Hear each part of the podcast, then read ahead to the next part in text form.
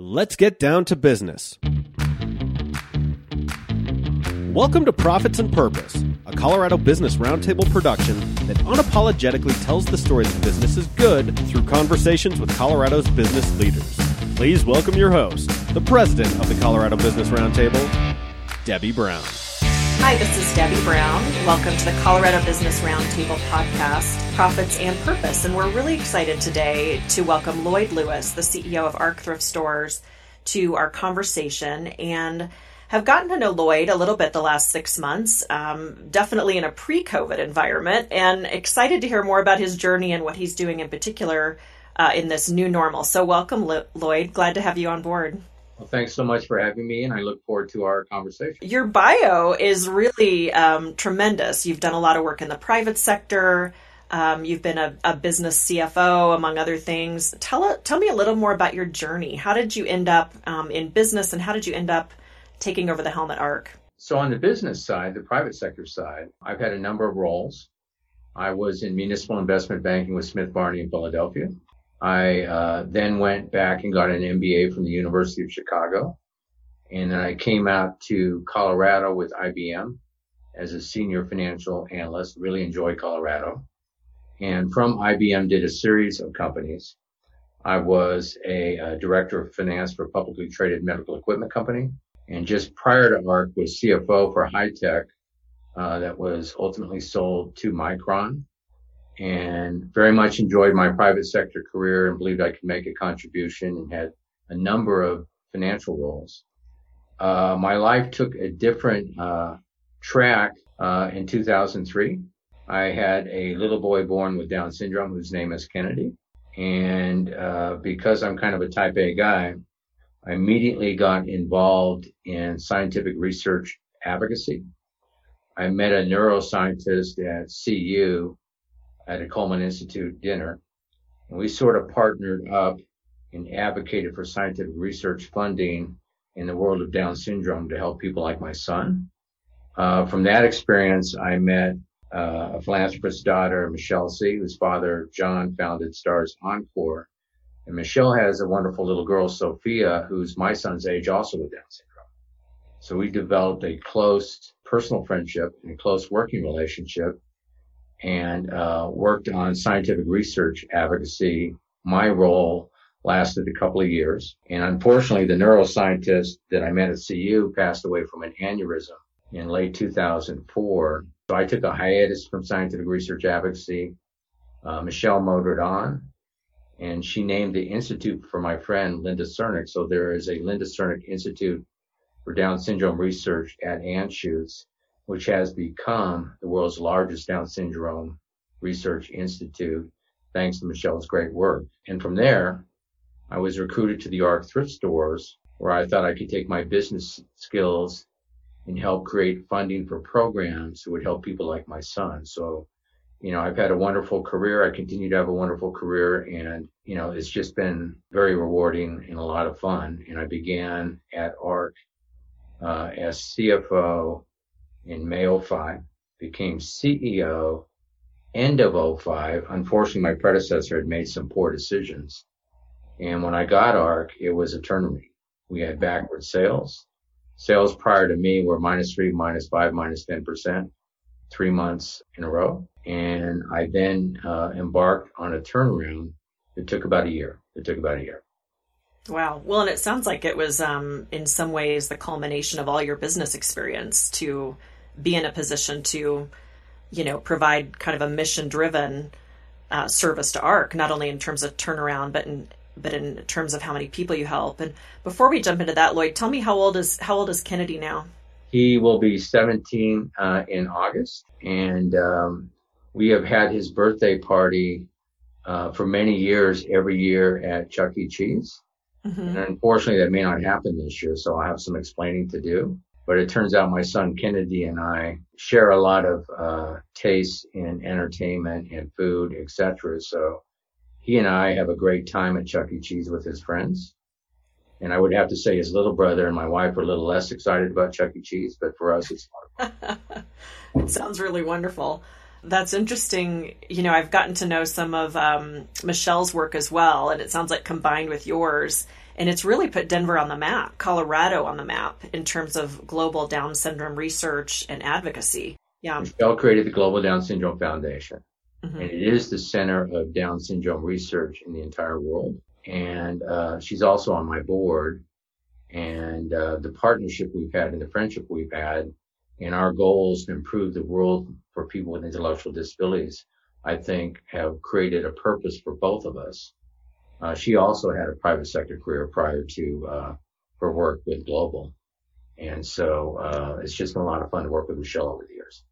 Yeah, absolutely. I think I met Michelle. We had, um, I think, an event that was a mutually beneficial event with Congresswoman Cathy McMorris Rodgers, who I'm sure you right. know out of Washington State. So she um, has a son with Down syndrome. Yeah, you just never underestimate the uh, power of smart, good people coming together to solve problems. So, in some ways, that's really what you've done at ARC. When you took over, tell us more about that. You took over, um, noticed there were declining sales, needed a jump start in, in, particular, what what did you put into place to help turn around ARC? And then I'd love to know how ARC is also benefiting people as far as um, workforce skills.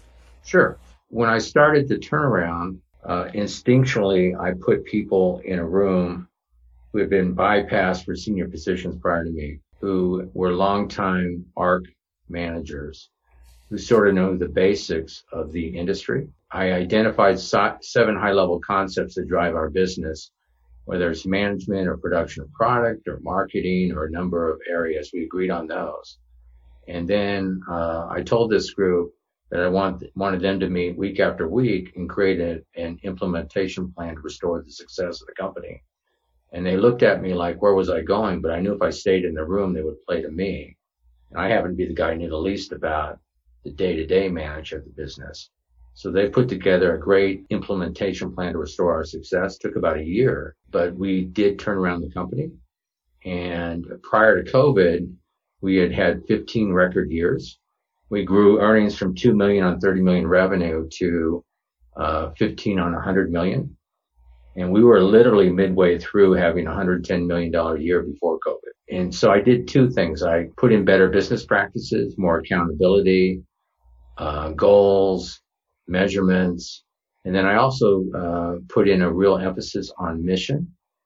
And uh, our mission is to fund advocacy for people with intellectual disabilities. We fund 15 ARC advocacy programs across the state who help 10,000 individuals and families with intellectual disabilities find jobs and housing and medical services, services and schools.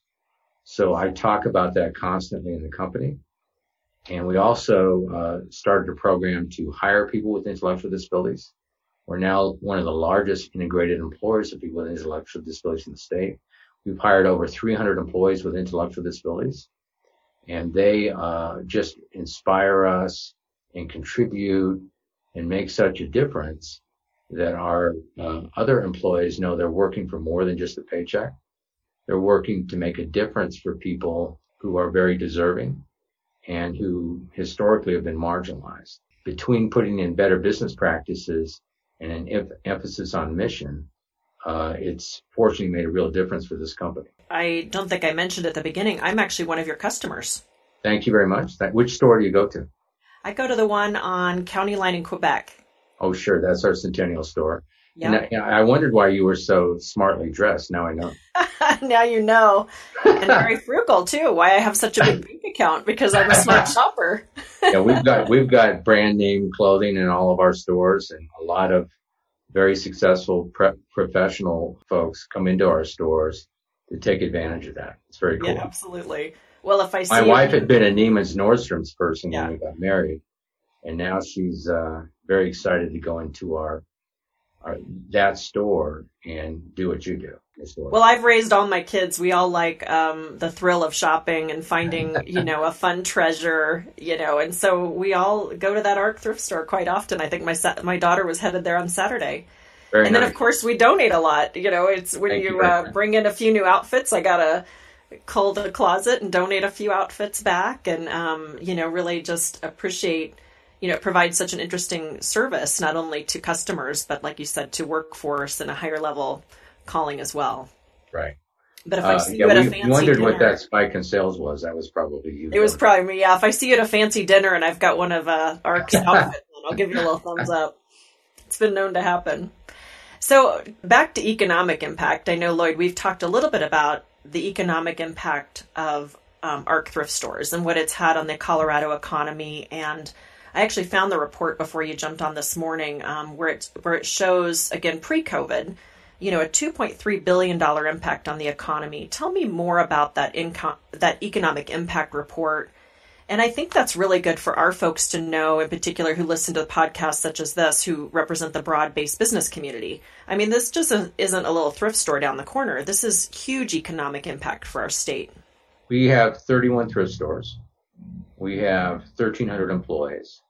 We have a payroll in excess of $40 million. Uh, we have five and a half million customer transactions annually. And we worked with the University of Denver's uh, MBA program a year or so ago and did an economic impact study. And uh, they worked with us on identifying our business revenue, our program services, taxes that we pay, and just a whole lot of different elements. And through that study, identified a $2.3 billion impact on Colorado's economy during my tenure.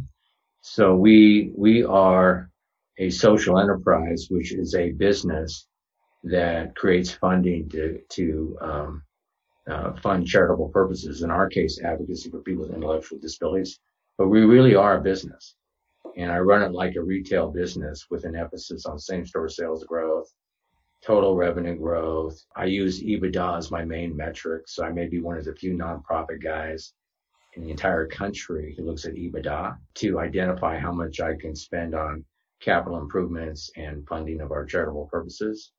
But again, when they looked at our business revenue, our uh, social services funding, our taxes that we pay, and our capital improvements, they literally identified over a $2 billion impact during my tenure. So we're, we're very proud to be a big contributor to the economy of Colorado and also to make a major difference for a very important charitable purpose. And before we jump into COVID, I want to go back to something you said that you run you run your nonprofit as a business. And we've had this conversation before because if you didn't run it as a business, with that mindset, you know, it probably wouldn't be around today because you have to take into effect, you know, general principles of business in order to drive the mission. So we work a lot, as you know, Colorado Business Roundtable on challenges, whether it's public policy challenges for business, um, regulatory challenges. What would you say again? Don't hit on COVID yet, but what are some big challenges for you in being able to be successful in driving your mission? um, as someone who understands there's still those principles of business involved, even though you're essentially a nonprofit? Like any other business, you know, we have uh, challenges with increasing wages. We have challenges with increasing healthcare costs. We have challenges with increasing competition uh, as we identify retail spaces suitable for our business. Uh, we have from time to time legal issues that arise and Holland and Hart is our corporate counsel. So in many ways, you know, we have very similar challenges to uh, traditional private sector businesses throughout Colorado. And, uh, you know, recently minimum wages were increased from eight to $12. So we assumed $3 million in increased wages over that implementation period. And we have the exciting, you know, uh, experience of increasing healthcare costs and working with brokers and with insurance companies to uh, identify ways that we can manage those costs uh, to avoid double digit increases. We really do manage a very large business with 1,300 employees with increasing wages and increasing healthcare costs and increasing uh, real estate leasing costs. And, uh, and now we have a worldwide epidemic and a recession.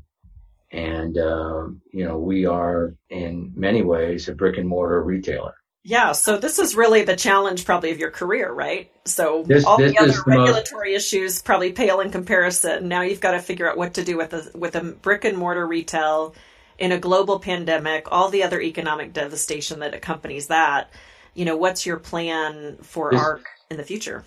This is a one in a century event that's impacting everybody. uh, particularly, you know, airlines, hotels, restaurants, cruise lines, retail. You know, the partial shutdown happened on March 22nd, then the statewide shutdown the 26th. We uh, closed our stores for April. Uh, I obtained essential business designations from the state of Colorado, the city of Denver, the tri counties, counties of Broomfield, Boulder, and Jefferson County. Don't try that at home. I dealt with eight health departments. Uh, we focused on relief. So we literally distributed over 40 tons of food to people in need and organizations in need, and thousands and thousands and thousands of pounds of cotton for mass production and scrubs and PPE related materials. We reopened May 1. We implemented probably 31 of the best safety practices in Colorado. Uh, we have full-time sanitation personnel in our stores. We have six foot distancing. Our employees are masked and gloved. Uh, we abide by limited capacity constraints from the state. And we um, are currently at 80% of last year's sales, which I think in the world of brick and mortar retail is pretty good. And we have a plan to increase that over the next few months by fall to 90%. And then from there, hopefully this time next year, we're at pre-COVID revenue levels. But the idea was to maintain our core group of employees to restore, restart the business, to protect funding of our advocacy programs, and to assure that uh, our employees are safe and our customers are safe. Uh, but it has been, you know, really the most significant challenge. You know, I lived through the stock crash of 87, the internet bubble burst, uh, September 11th, the Great Recession, and this one actually is the most challenging. But we are very determined and very uh, confident, very positive that, you know, we will uh, attain our normal level of revenue. We got a $12.5 million line of credit from our bank, BOK. Uh, we have 23 million in investments in cash on hand. And uh, intriguingly, we were too large for Triple P. And then as a nonprofit, we didn't qualify for Main Street. Uh, Main Street has now qualified nonprofits, but I'm looking at the terms and they have got like a 70% bullet payment in year five and million dollars in interest and origination fees annually. That's, that's when your CFO training comes in handy, right? You don't know I, that that's a good deal. Yeah, I, I think what's helped me here is, you know, I have a pretty strong financial background and experience, and I think I have good business instincts. But over and above, I have a personal connection to our mission and a real love of our mission. And I think all of that combined has helped as we've grown ARC, and now we will survive COVID and get to the other side. Mm-hmm. Well, I, I appreciate the optimism and the plan you've put in place that can be inspiring for other business leaders or other nonprofit leaders as well. What would you what would you say to some of our covert partners who might be listening? How can they be helpful to your mission or what what would you want them to know as far as what their role could be to be helpful? I um, spend a lot of time with uh, private sector company CEOs and businesses. I'm always encouraging them to hire people with intellectual disabilities who are just so fun to work with and so positive and so inspiring and love to contribute and you know in many ways they're the perfect employees. And i'd love to see that kind of growth and employment of people with intellectual disabilities across businesses. People can also help by you know uh, supporting us in all of our programs. And uh, whether that's financial or volunteerism we have an annual gala that we do and we have sponsorships for the annual gala and we try to emphasize fun in our annual gala. We give awards to three of our employees with intellectual disabilities. We have a very cool dance band and we just try to make it a fun event because a lot of us go to a lot of events and unless you have fun, it can be a real drag. So, but I would say uh, the private sector in Colorado is so generous and so committed to the community and they make such a difference uh, for us and many cool nonprofits across Colorado. We just can't be thankful enough. Yeah, well, I appreciate that, Lloyd, and it's um, it's interesting as I've talked to other CEOs, whether it's of a nonprofit or a, a for-profit. Really, the combination of profits and purpose go hand in hand. And like you said, we're all in this together, especially in this kind of new normal. Appreciate you joining us today. And I'm excited to get invited to that event. And I'd love to see Kennedy's dance you move. You can wear one of the outfits that you buy. Absolutely. And we'll be sure to put this up for our partners to um, hear more about what's going on with ARC thrift stores, and we'll we'll stick some links up there. Thank well. you for what you do with the roundtable, and the roundtable is very doing such great work and making such a difference, and that we all make it a stronger community and a stronger business environment benefits everybody. Absolutely, yeah, that. it's an honor to be a part of it, and great to support your good work. Thank you for joining us on Colorado Business Roundtable's Profits and Purpose podcast, and we look forward to being with you again. This has been a presentation of the Colorado Business Roundtable. Be sure to check out all of our episodes on podcatchers everywhere at cobrt.com. Our technical producer is John Ekstrom at Deft Communications. Thank you for listening to Profits and Purpose.